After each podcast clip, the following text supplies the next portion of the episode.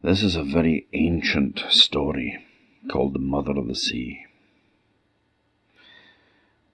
Now, it was believed a long time ago that the sea was ruled by spirits. And in the summer, the sea was ruled by the Mother of the Sea.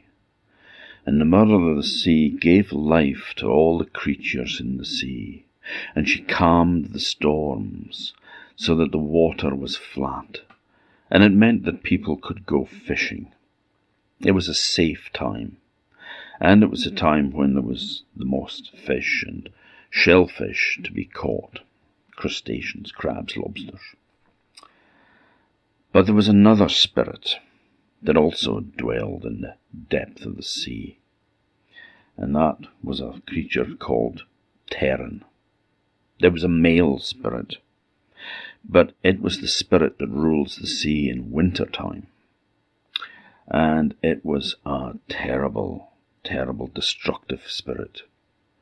And it would create storms that would wreck ships, and people wouldn't be able to go out fishing.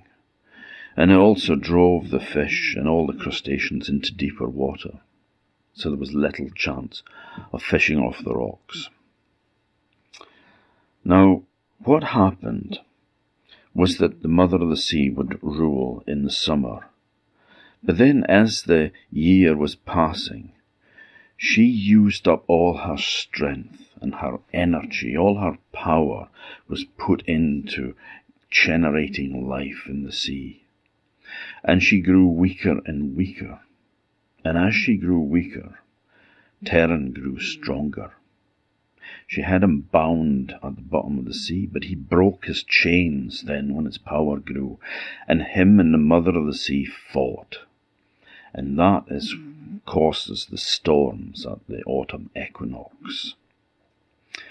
And Teran defeats the Mother of the Sea and he drives her from the ocean. She has to go ashore and live on land. These spirits are invisible to mortal eyes. She probably walks among us, but we wouldn't see her.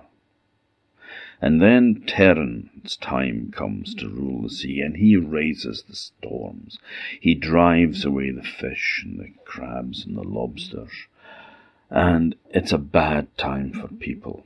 He also unleashes the terrible Nuckelavee as well, a hideous monster, half horse, half human.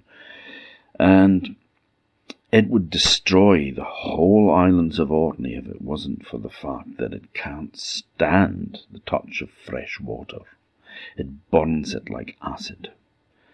And so, in the winter time, when there's a lot of rain, it means that he can't come ashore, and that's the only reason why we are safe. But then, as the winter passes, the mother of the sea grows in strength again until she's able at springtime to go down into the sea once more and challenge Teran to fight. She overcomes him and she binds him at the bottom of the sea. She locks up the terrible Nuckelavee as well.